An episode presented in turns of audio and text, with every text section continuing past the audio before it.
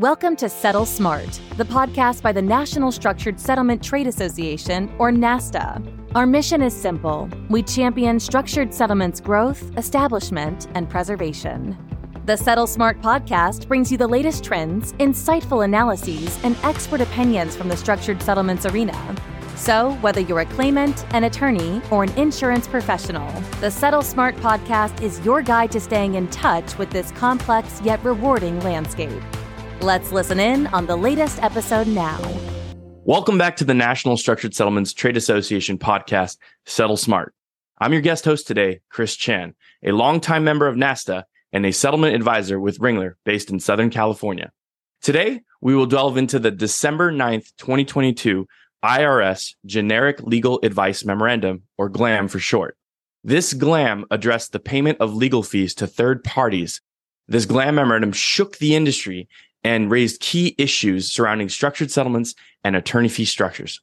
To help us understand its implications and the validity of standard fee structures, we have a special guest today. Matthew Meltzer is a business corporate tax law attorney with Flaster Greenberg, a full service commercial business law firm with multiple offices across the nation. Matt is a legal expert with extensive experience in advising on transactional tax matters and moreover, he is an industry expert with regard to income tax treatment of structured litigation settlements, qualified settlement funds, and attorney fee arrangements. Matt, I'm so pleased to have you here today. Welcome to the show. Thank you, Chris. Glad to be here with you. So, since I've been given as a guest host full control of this podcast and I'm I've been told I can do whatever I want, I want to th- do things a little bit differently. We're going to kick off today's podcast with a quick icebreaker called this or that. The premise is pretty simple. I'm going to give you a couple options. It's going to be this or that, and you would choose which you'd rather experience or have, right? So, for example, I could say experience a hurricane in Southern California or be snowed in in New York City. Which would you prefer? oh, snowed in in New York City. Okay, so that was that was just a, a, a trial. Here here are the this or that questions. So, bad haircut or spinach in your teeth all day and nobody told you about it. Ooh, spinach in your teeth. Okay.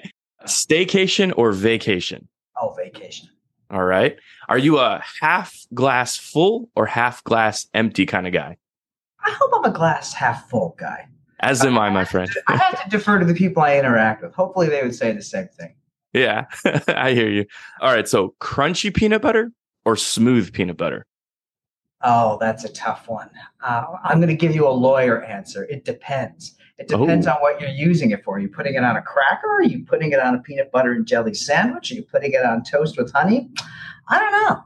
I guess if I had to choose one, I would go with smooth. Okay. I personally am a crunchy guy myself, but no matter what what it is, right? uh, vampires or werewolves? Would you rather have to deal with vampires or werewolves? Oh, probably werewolves. Okay. Marvel or Star Wars? Marvel. Okay. Starbucks or anti Starbucks? Anti Starbucks. Me too, man. yeah, it's you know, it just tastes like motor oil. I agree. I agree. I wouldn't be surprised if you could actually clean engine parts with it. All right, wine or beer? Ooh, I go with beer. Okay.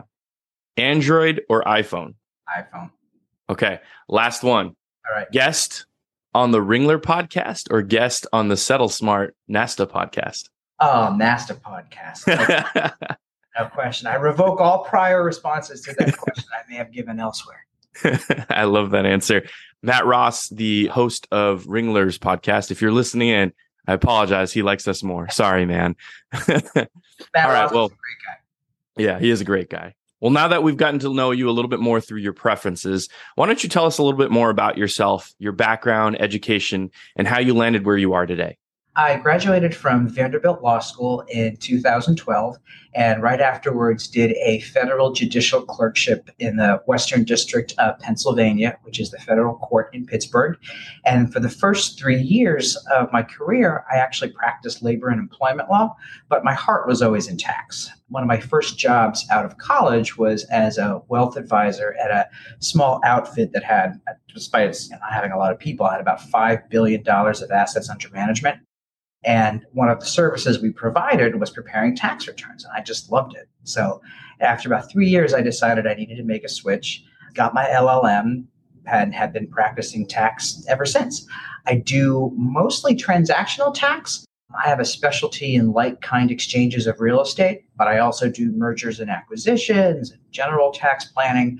I do a lot of state tax and also taxation of litigation settlements. And one of the things I really like about this field is that I get to pull on my experience as a wealth planner and investment advisor in working with clients. And it's, it's just such a fun field. I, I really enjoy working with the planners and the attorneys. It's just a very rewarding subspecialty to have. So, just a quick follow up question. You know, in um, in college, or at least uh, I'm told from a lot of my attorney clients that in law school they kind of try to try to figure out what what field they want to go. It seems like you figured that you like tax law and, and business corporate law more towards while you were delved into your career. When you were like studying a little bit about business corporate law and taxes in college, did you also have an inkling like towards it? Did you start to lean towards that, or was at that time was it more just kind of I don't really know. I'm just yeah. trying to get my law degree. Yeah, you know, in, in college I was an economics and political science major. And I went to a liberal arts school where they, they teach you a lot about the liberal arts, but that doesn't give you much practical application and things. So I can read the newspaper very intelligently, but I didn't come out with much in the way of vocational skills. I, I, something about tax just pulled me in immediately. I mean, it's it's a field that relies on legal principles because the Internal Revenue Code is a statute that is you know, passed by Congress, signed by the president, and it pulls on issues relating to like administrative law and the role of agencies and the power that an agency can have and to what extent it can be bound, which are topics we're going to get into later in our discussion, which is why I mentioned it. But it just combined a lot of things that I really, really like. I like numbers, I like finance, and tax just pulls it all in together. Fantastic. Well, I'm glad we're going to be talking about something you're passionate and love about today. And uh, speaking of which, let's just dive right in. Matt, when the GLAM memo first came out, I and many of my settlement consultant colleagues and our respective attorney clients were a little concerned. I personally initially thought that the release of the GLAM memo might mean the possible loss of a sizable amount of our book of business. Do you think I was overreacting? Was I right to be concerned? What were your thoughts? I don't think you were you were wrong to to react the way you did at all. It was definitely shocking, and it was shocking to those of us who follow this industry very closely and are very familiar with the legal authorities. I, I remember reading it initially, all 25 or so pages of it, and, and being sort of stunned. And it wasn't until I read it for like the 10th or 12th time that I realized uh, how limited in scope it actually is. But certainly when an agency releases guidance like that that's unprompted and that seems to pick apart or attack a long-standing industry or a line of precedence, of course you're, you're, you're going to be frightened. So I, I, think the industry was perfectly correct to react the way that it did. And it, it took a little bit of time for the dust to settle. Yeah, truly. What are your thoughts on what might have prompted the IRS to issue this GLAM? Could you set, shed some light on the probable reasons behind its issuance? So we don't know what exactly triggered it. Was it an audit? Were, were there questions that, that field agents were, were, were sending up to the chief counsel's office? There are rules in the IRS's internal revenue manual that talk about how a GLAM is supposed to come about. And typically, it's the result of a request from you know, typically someone in the field to the IRS chief counsel's office for guidance on a particular issue. And often, when the, the, request comes from a division counsel, which it did in this case, there's supposed to be a conference between the division counsel and the associate's chief counsel, or sort of the brain, the nerve center of the IRS, to narrow the focus of the issues that are going to be addressed so that the, the advice is pointed or directed in, in some fashion. Most likely, folks in the in the field saw something that they didn't like or uh, at a minimum were concerned about, needed more guidance on, and the GLAM was the result. Well, Matt, to better comprehend the context of the GLAM, let's talk a little bit about standard attorney fee structures. I personally, as an expert in the industry, am pretty versed in it, and I'm, I'm sure a lot of our settlement consultants, if they're listening, are as well. But I'm, I think some attorneys who tune into this channel may not be as versed, or possibly some of our listeners just don't know much about it. What exactly is a standard fee structure? How does it work? A standard fee structure is where an attorney agrees to receive his or her contingent fee over a period of years rather than in one lump sum in the year that the settlement agreement typically is, is what the impetus is, is negotiated. A key portion of that or element of that is that the fee structure needs to be in place at the time the recovery has materialized, meaning the plaintiff's right to receive the settlement is, is has materialized. The defendant typically assigns the obligation to pay the contingent fee to an assignment company and the assignment company then remits the fee to the attorney over, over a period of years. The payments can start in the year that the settlement is entered into, or it can be deferred for a period of time. I know I've seen it uh, three, four, five years until the periodic payments start flowing to the attorney. The fee structure originates from the tax court's decision in Childs versus Commissioner, 1994, which was upheld by the U.S. Court of Appeals for the 11th Circuit in 1996. For those who have read the GLAM, there's a discussion in it of the significance of the 11th Circuit not having issued its own decision in the Childs case, uh, which I, I, don't think is of, of any moment or, or, of any importance. But the key, that, that discussion, those facts, is that attorney fee structure is something that is approved of and memorialized in existing precedent existing case law. That was actually my follow up question. Was I was going to ask ask you about case law, but uh, it seems like you've already answered that. What is the advantage really for an attorney to utilize a, a structured standard fee structure for their fees? It allows them to to space the the tax consequences of receiving a, a large fee over a period of years. You know, plaintiffs' attorneys, and I'm conjecturing a little bit, have to manage their cash flow, right? Because they may have years where not a lot of money comes in, or they may have years where a lot comes in. And to space that out, I think the, the deferral mechanism of a, of a fee structure is tremendously valuable. There are issues that arise for plaintiffs when a large settlement comes in in a, in a particular year, they may not be able to deduct the attorney's fees that, that they pay, depending on the nature of the of the claim and it, it, produces a nasty tax consequence for them. So it, it, sort of allows the parties to smooth out their tax obligations over a period of time. Okay. I had a quick question actually from an attorney client of mine. Just curious to get your take on this. Their question was if I'm already in the highest tax bracket possible for my business, basically his his law firm is just crushing it and doing so well. Is there really an advantage to structure my fees because each year I take the fees, I'm still already in the highest tax bracket? That's a good question. I might have to punt to the financial advisors on, that one because it it may have to do more with just financial planning and cash flow management. You know, but I, I, I certainly see the point. And you know, with, with plaintiffs, there's this thing called the contingent fee trap, where the, the plaintiff is taxed on the portion of the recovery that represents the contingent fee owed to the attorney. And as a result of that, the plaintiff can walk away with like 14 or 15 cents on the dollar of their total recovery. And deferral mechanisms allay the, the sting of that. That's sort of the, the same category that I think you, you put attorney fee structures in, you know, it sort of it lays the sting but uh, it's, a, it's a good question. i will I'll punt to the planners on that one.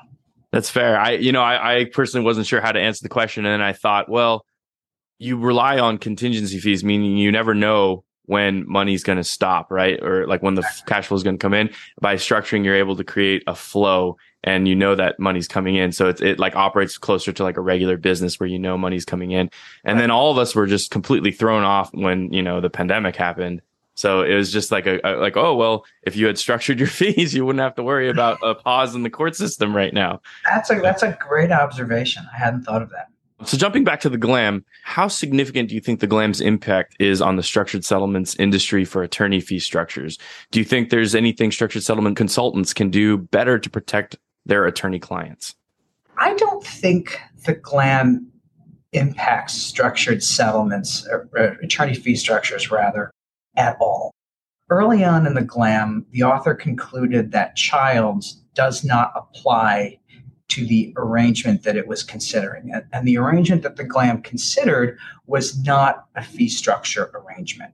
So to me, that's an implicit acknowledgement that Childs remains good law. Childs was a fully reviewed tax court opinion that was affirmed by the U.S. Court of Appeals for the 11th Circuit. It has been on the books for almost 30 years. People have been relying on it day in, day out since it was decided uh, to structure these arrangements. It, as a constitutional matter, an agency can't just wake up one morning and decides it's no longer going to follow a precedential opinion. Um, mm. In addition, one that it has relied on throughout the years in rulings and, uh, and, and guides and advice. So I think if you are within the corners of the Childs arrangement, you should be okay. And I use the word should because nobody can predict the future.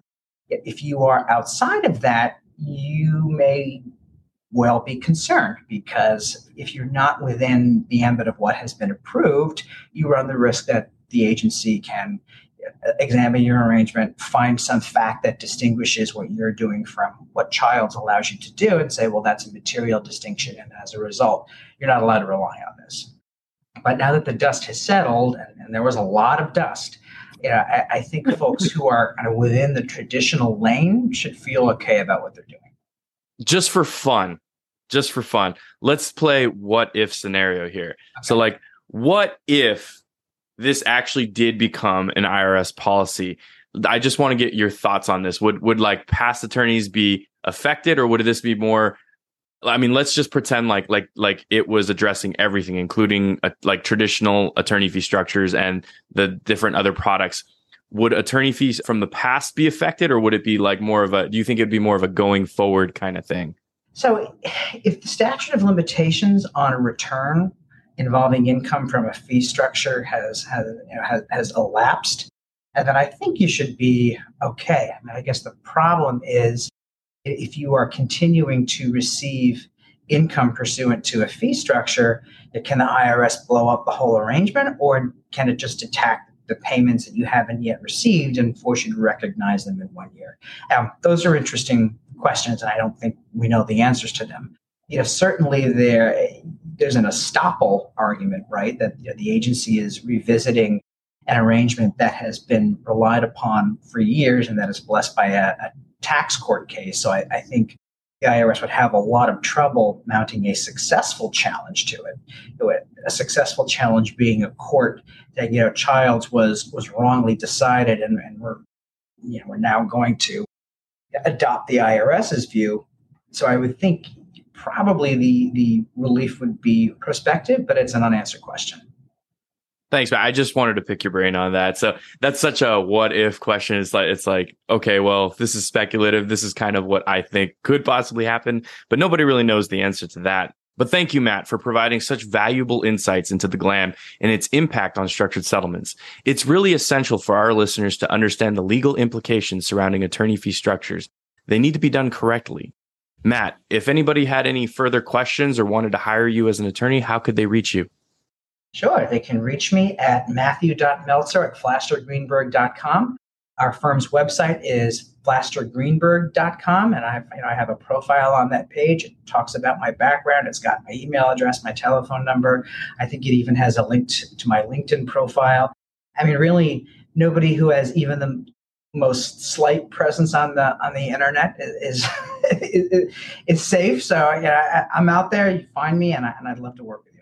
But does it have a link to your MySpace? I'm kidding. Wow, reaching back into the past. No, it does not. I don't even know if my MySpace is still up. All right. Well, um, where all that goes. Yeah, who knows? That concludes our discussion today on Settle Smart, bringing clarity to complex financial puzzles one episode at a time. Stay tuned for more. That wraps up another episode of Settle Smart by the National Structured Settlement Trade Association. If you enjoyed today's episode, subscribe to the Settle Smart podcast so you can continue to stay informed within the structured settlement landscape. For more resources and information, visit us at nasta.com. That's N S S T A.com. Thank you for tuning in.